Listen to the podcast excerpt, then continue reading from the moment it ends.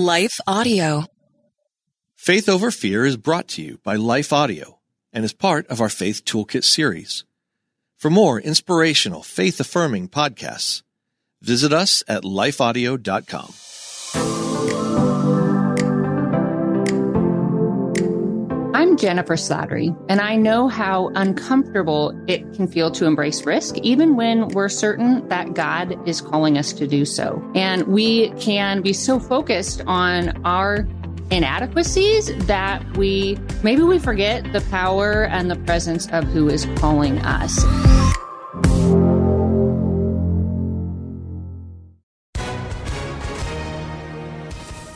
Everyone. If you've been injured in an accident that was not your fault, listen up. We have legal professionals standing by to answer your questions for free. Call now and find out if you have a case and how much it's potentially worth. Call 800 497 4410. I'm here with spokesman John Wolf. So, John, tell everyone listening who should call right now. Well, Maria, first off, thank you for having me here. It's always nice to answer the listeners' questions.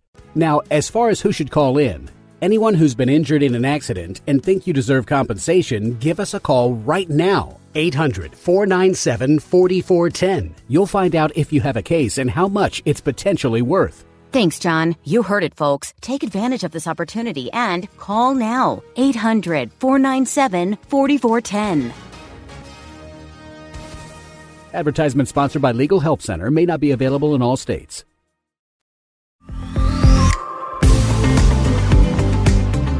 And today, to help us increase our courage to courageously embrace God orchestrated risk, despite our real or perceived inadequacy, I've invited a fellow love inspired author, Sarah Hamaker, on to share how God helped her to overcome her fears related to how failing specifically might impact her family when she embraced God's call to foster parent.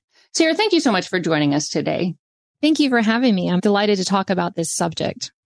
Well, I know it is something actually that's Mm-hmm. really, you're really passionate about and that I, I know God has taught you a lot about. Well, Sarah, she loves writing books where the hero and the heroine fall in love while running for their lives.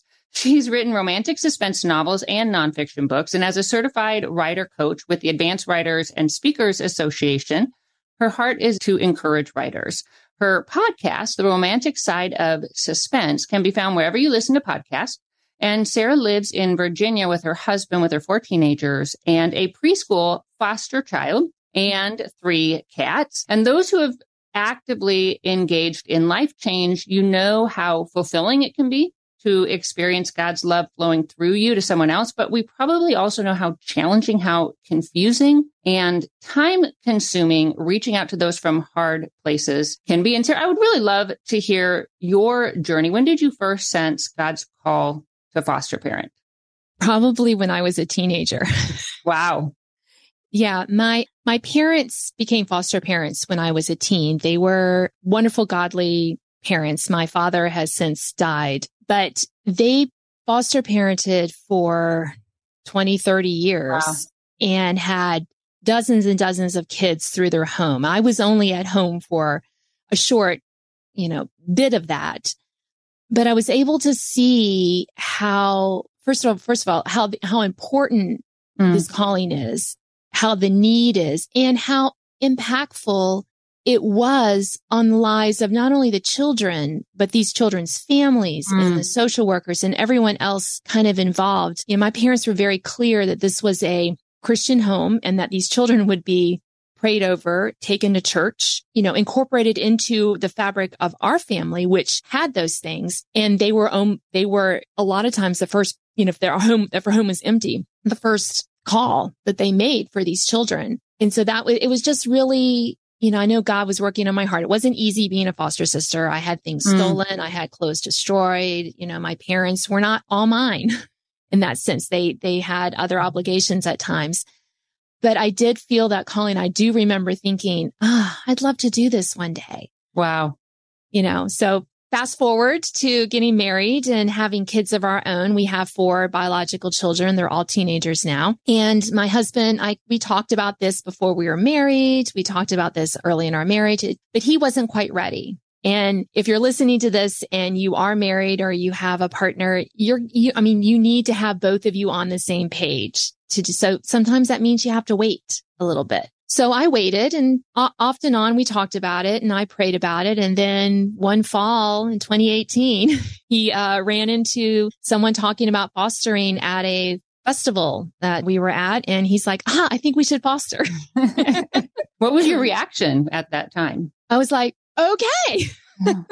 so you had no hesitation. No, I kind of, um, I mean, a little hesitation because it's terrifying. I mean, I'll just be honest. This, like we're talking about fear. It was of the unknown and, and kind of even when you know this is something God has laid on your heart, it still is kind of frightening to take that step. And I was like, okay, let's pray about it. I mean, I was excited, but let's let's spend so we spent some time praying about it we went to an information meeting and um, with with umfs which is a foster to adoption agency in virginia i'm i live in virginia and we went to an information meeting and they talked about the need and the need for teenagers. That's their greatest need to have teenagers placed. And we were like, well, we got some teenagers and our boys weren't teenagers yet, but they were coming up. And we said, okay, sure. So we went through the training. We did it all. And in our training, my husband asked a question I think will probably resonate with many of us of the instructor. He said, are we inviting chaos into our home with these kids? And, and her answer has stuck, stuck with us all these years later. And she said, no, you're inviting opportunity. And I thought, what a wonderful way to think about it as, as believers, right? That this is an opportunity that could be chaotic. It could upend our, it's going to upend our lives in many ways. And yet when you frame it as opportunity, just I can almost feel the re- some relief and lessening of that fear in my own heart, just hearing that. Well, I want to go back actually to your fear just, mm-hmm. just some of, I want to go back to some of the fears that you wrestled with. And I know from communicating with you prior to our recording that you had mentioned that you felt inadequate, that like you mm-hmm. wondered if you were going to be able to really step into this call. And I think a lot of our listeners, wh- whether God is calling you to launch a ministry, launch a nonprofit, or stay home with your kids, or I mean, there's so many different things God can can call us to, I, I think it's pretty common to wrestle with our own inadequacies. Right. And, I, and I'll just say, Jennifer, I'm a trained parent coach. So I help parents with difficult children. and I was terrified. I mean, honestly, if I'm really being honest, it, I just felt how, you know, am I really going to be able to help these children? Am I going to be able to, you know, manage these behaviors? Because no matter what the child is is like, whether they have any kind of mental health diagnosis or physical diagnosis or, or what, removing them from their home is traumatic. And they are not going to be like, Oh, yay, I'm in a new home this is great. And I was afraid that I wasn't going to be able to handle it well, you know, that I was not going to be able to be able to manage my own fears in dealing with their behaviors. It, it well, really was a concern, but along the way, you know, like the, like the instructor saying, we're inviting opportunity. It was just these gentle reminders that when God calls us, he also helps to equip us to do it. And the training that we received and the support that we have through UMFS has gone a long way to help lessening that fear. Cause I, it even now, it kind of rears its ugly head at times and like, oh, I can't. No, right. I can, you know, that self talk we have to do with ourselves. I think sometimes when we think too, we, we, God calls us to something and we only see like this moment on this, this one assignment, which I think is valid. But I, I look through some of the things that God has called me to do and how I stepped into them very imperfectly. And I can look back and say, wow, I,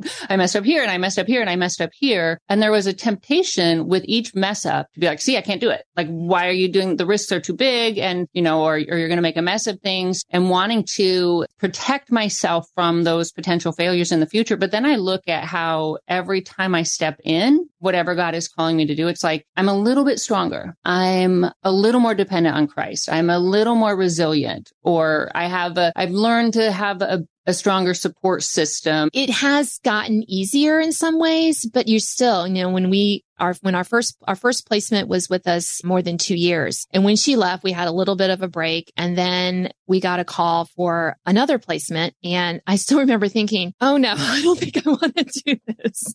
My initial reaction was like oh i'm not equipped to do this once we heard the needs of this child. And this one was which was our current placement. He was being moved from a foster home that needed to disrupt the placement because of some behaviors toward their younger bi- bio children and so we had actually a little more time to consider, to learn. And we don't always get that luxury. And I was reminding myself, as my husband said, he goes like, we can do this. And I was like, you're right. We can do this. We have you. Your mind just goes to all these things. Well, what if they do this? I can't handle that. And what about this? And what about that? And just the reminder that no, we can do this. Mm-hmm. We are equipped. We are called.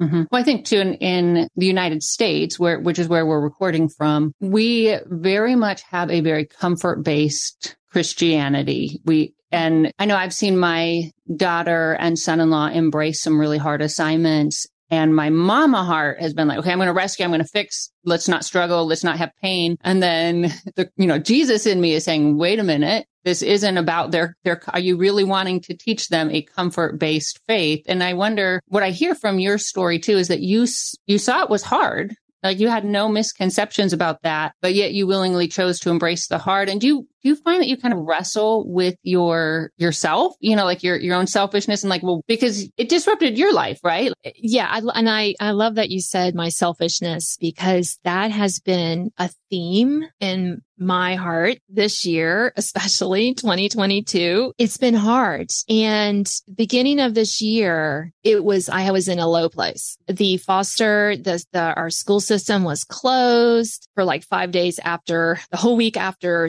winter break. And my husband works from home, which is a blessing. And I work from home too, but my, I don't, I'm a freelancer. So my schedule isn't like I have to be here XYZ. I can, I fit it in when I can, which means if the schools are closed and the daycare is closed, who's watching the preschooler foster kid? That would be me. And that was hard because my, I was like, I had all these things, all these plans, all these things I wanted to do. I was really having a low point when I found out school was going to be closed again, like on a Wednesday. And I just remember closing myself in my bathroom for like five minutes so I could just kind of go take deep breaths, calm down. And I just remember God laying on my heart. Would you be acting this way if Jesus asked you to watch this child? I mean, I honestly, I don't often think that way. I should more, but I don't often. And it was like a dagger to the heart, Jennifer, that, oh, right. God called me to do this. I'm really not serving this foster child. I'm serving Jesus. And when I thought about that, I said, I really shouldn't be throwing a temper tantrum because I'm serving Jesus. And I was having a little pity party. And I was, I mean, I was really, really upset.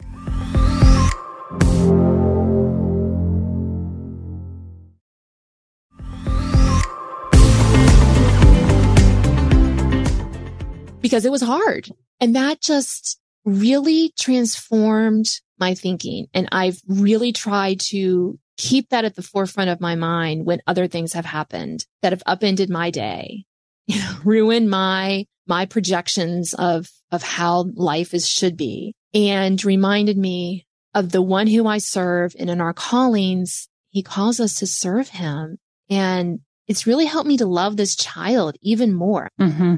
So I, remember we are talking, you know, and you were sharing just some of the challenges, some of the fears you were wrestling with, the insecurities, worried that it was going to negatively impact your family. And I was reminded of when Jesus told the story about a man with that some people might know it as the man with the talents, or basically he had all this money and he distributed it to three of his servants. And you can read the story actually in Matthew chapter 25. But basically, Jesus drew an analogy between the story and the kingdom of God. And so he, he wrote, I'm going to actually read two verses. For it will be like a man going on a journey who called his servants and entrusted to them his property. To one he gave five talents, to another one, to each according to his ability. Then he went away. I was really struck. Like I didn't get past that for a bit because it, God knows our schedule, right? He know, and I know you're a writer and, you know, speaking as someone, I, I have some, some things coming up and my computer's wiped. I lost a lot of files and God knew it, right? God knew what was going to, and, and our family has certain ministry things we're doing right now. God knew that those, when those would be challenging and when they wouldn't be challenging. And, and same with you, right? He knew that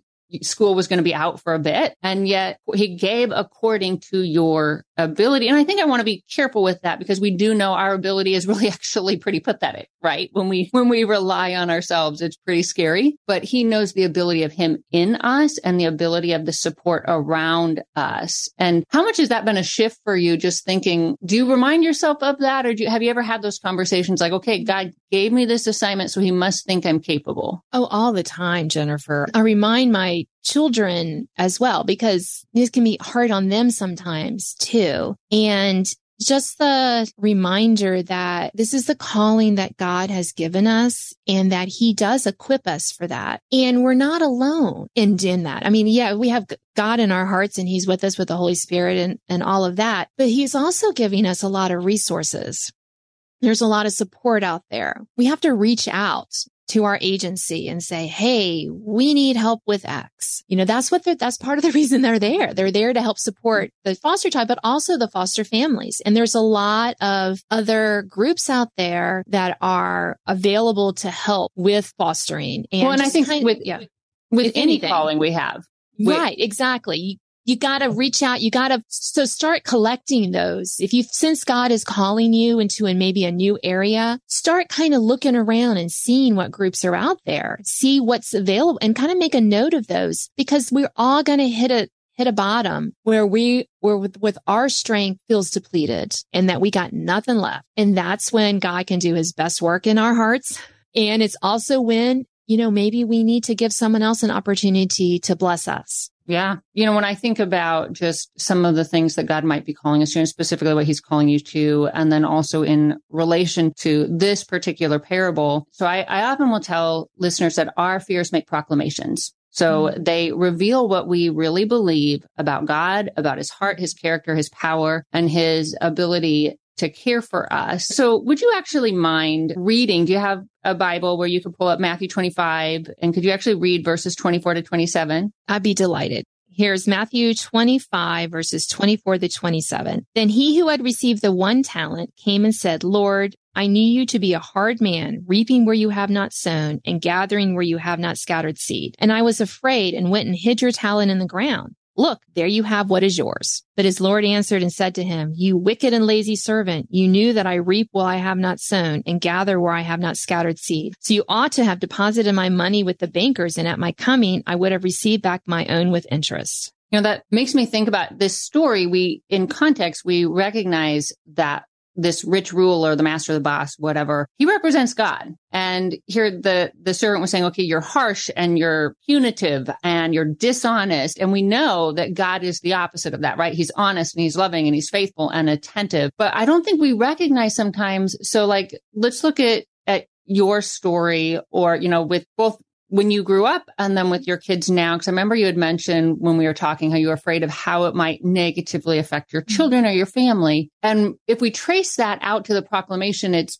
making, we're saying, I believe if I follow God's call in this area, it's going to be bad for my family. Therefore, I don't believe God has good in mind for my family. Therefore, I don't believe Jesus promised really meant it when he said, I came that you might have abundant life and have it, you know, have overfill, overflowing life basically and joy and peace. And I've really, honestly, I've had to wrestle with that watching my family as they step into hard circumstances. And I've had to, when I feel a burst of anxiety, I've had to hit pause and kind of talk it out in my mind, but I know God loves them. I know God has a plan for them. I know He's working in them and I know He has good in mind for them. And it helps me to just say, okay, where is my lie? Even if I'm not aware of it. And then what is the truth to, to, counter that? And so what would have just, let's just kind of play this out. Let's say your parents hadn't embraced a hard call when you're growing up. What do you think that could have cost you in terms of like your development and your relationship with Christ? That's a great question, Jennifer. I think that it would have, I would have been more selfish, just to be honest. I was like an only child when I was a teen because my, I had much older siblings and they were out of the house. So it was just me and my parents. And I had no experience with younger siblings, older, I mean, old, closer in my age at all. And not that that inherently, oh, I'm not saying that only children are inherently selfish. I'm saying my, I know my heart right? And I know that I probably would have been a more selfish person to be forced to share with others on a daily basis. One little girl that we had, I, she was one of the first little foster kids we had. She was honestly one of the most unlovable children I have ever met just by her behavior and by her appearance and by her mannerisms. And uh, she, she was really hard to love but we all love this little girl. And she grew up to get married and have three boys of her own. And she still runs into my mom sometimes. And I've met her as an adult and just like loving Jesus and raising her kids and just, and you, and I look, I think back, God put love in our hearts for her. And I think I'm, think on that. And I think I would have just missed out on a lot of seeing how God can redeem those who come from really bad things and being able to see and God was, has been gracious to be able to show my parents, not every child, but enough of them in their adulthood and the impact that they had. And we don't always get that. And I realize that with the only kids going through our home, we may, we may never know how some were impacted, but just that knowledge that I have with how they're, how, how they have come back and told my parents what a difference they made. I just, so I can have that assurance that I may never know, but I know from enough experience. So if I hadn't had that experience, I wouldn't know that. And I think it would be harder in some ways to not, to not know that. There, the first foster child that we had, we got her when she was three and a half and we had her for two years, more than two years. And then she was, went to a forever home, which we were thrilled about. I think it was a good match, good fit we don't know how she's doing. And that's hard because we love this little girl. She was so great. And, but we don't know how she, how she's doing. And, but I think back on all the stories and all the kids who have come back to my parents' house. And I think, right, God knows how she's doing. God knows the seeds that we planted in her heart. And, and we can rest assured it does help us not to have, have hearts that hurt quite as much because we know. Mm-hmm.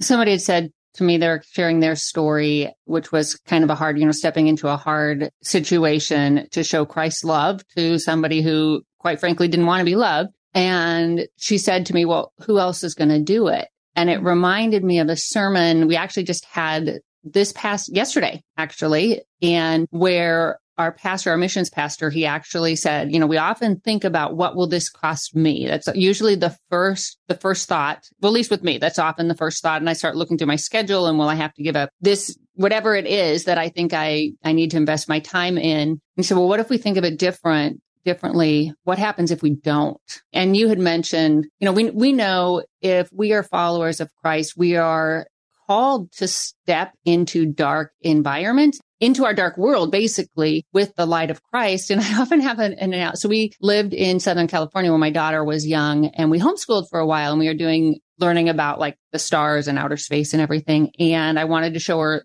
the stars and I couldn't because it was too bright. Like it was like we couldn't see the night sky. And so we had to go out. We drove to the desert one night so that we, we were right on the, the edge of the Mojave Desert and the stars were just brilliant. And I've held that memory every time I, well, when I'm being obedient and surrendered to Christ mm-hmm. and I'm wanting to hear his voice and I sense him calling me into a hard situation or to love somebody who is difficult. And I'm reminded of how brightly our light shines when we actually do intentionally step into those those dark situations. And I think it, it also, you, you hinted at this a little, but I think we experience Christ more fully mm. when we need him more deeply. That, that is so true, Jennifer. And sometimes I think we only want to do the big grand gestures for God. You know, the, the one that will net hundreds of people at our event or whatever it is. You know, I think that we want the big grand gestures because those make us feel good and we can kind of see more clearly how God is working, perhaps. I, am not sure why. And I'm like that too. But it's when we get to those day to day little things, you know, like cleaning up another accident our preschooler had in his room. Yay! you know, but I'm serving Christ there and I'm loving this child and I'm making a difference in his life. And I may not see that difference for years to come. I may not see it till I'm in heaven and I hear what happened. And we have the impact of, you know, showing how we love this child to his, to our caseworker, to our social worker, to his guardian ad litem, to his CASA worker, to the, I mean, there's so many people like a ripple effect that are taking care and loving this child impacts. And I remind myself of that. We're showing Christ to them by how we treat this child and how we love this child, even though it's not a huge grand gesture. It's a small gesture. And even as we struggle through some of the hard things, I was able to have a wonderful conversation with his social worker about why we foster because we felt God called us to.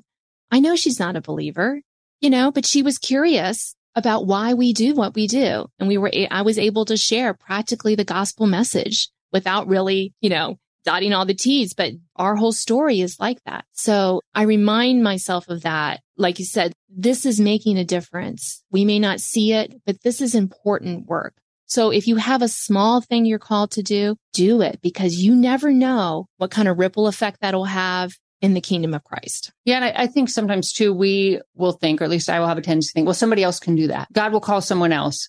And yet I'm reminded of Jesus's words to the disciples. So when he sent out like 72 of his disciples and you'd think, okay, that's a lot of people, right? I mean, wouldn't you think if, mm-hmm. if like 72 people in your church all got together and to serve in this one ministry, you'd be like, wow, that's awesome. And yet he said, the harvest is plentiful. The, the laborers are few. So from his big picture, eternal perspective, it's, it's almost like he was saying, like, yeah, this is awesome. You're going to do great things. You're going to transform lives. But you know what? We need more people because there are more lives to change. So do you have, when you're really struggling, when you're feeling exhausted or overwhelmed, do you have like a passage that you really kind of cling to? Yeah. It's probably one that's familiar to many people, but I do repeat it in my brain, honestly, sometimes thousands of times a day. It feels like Philippians 4:13, which is I can do all things through him who strengthens me because it reminds me that I'm not alone in these hard circumstances. When the going gets rough,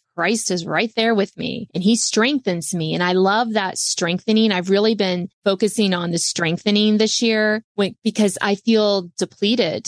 You know, it's been a while since we've had a preschooler in our home and they take a lot of energy. And sometimes I really feel my physical strength depleted. And when my physical strength's depleted, generally my mental and spiritual strength is also depleted.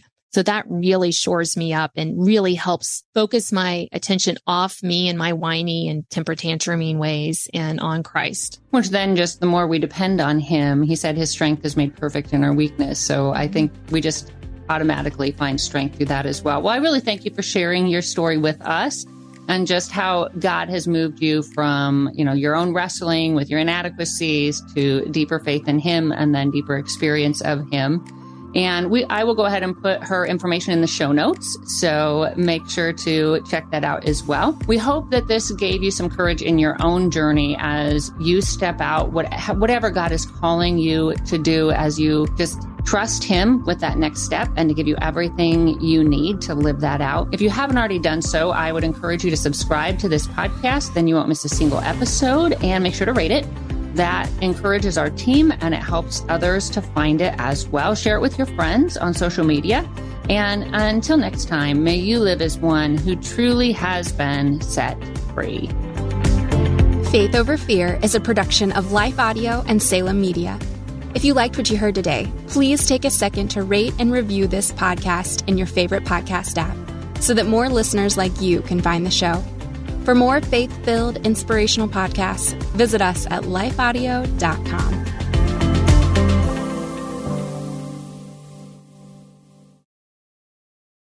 Hey, friends, Nicole Unice here from the How to Study the Bible podcast. I want to invite you to experience a fresh look at the story of Joseph and what it means for you today. Life can totally throw us for a loop, whether it's your family or your marriage, work, church, or something else entirely. Maybe you have found yourself in a season that you never would have expected and that you certainly wouldn't have signed up for.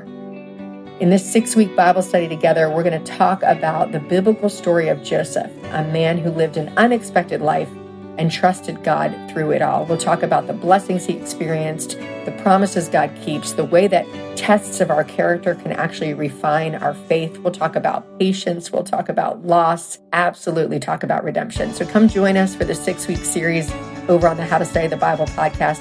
Can't wait to dive in with you.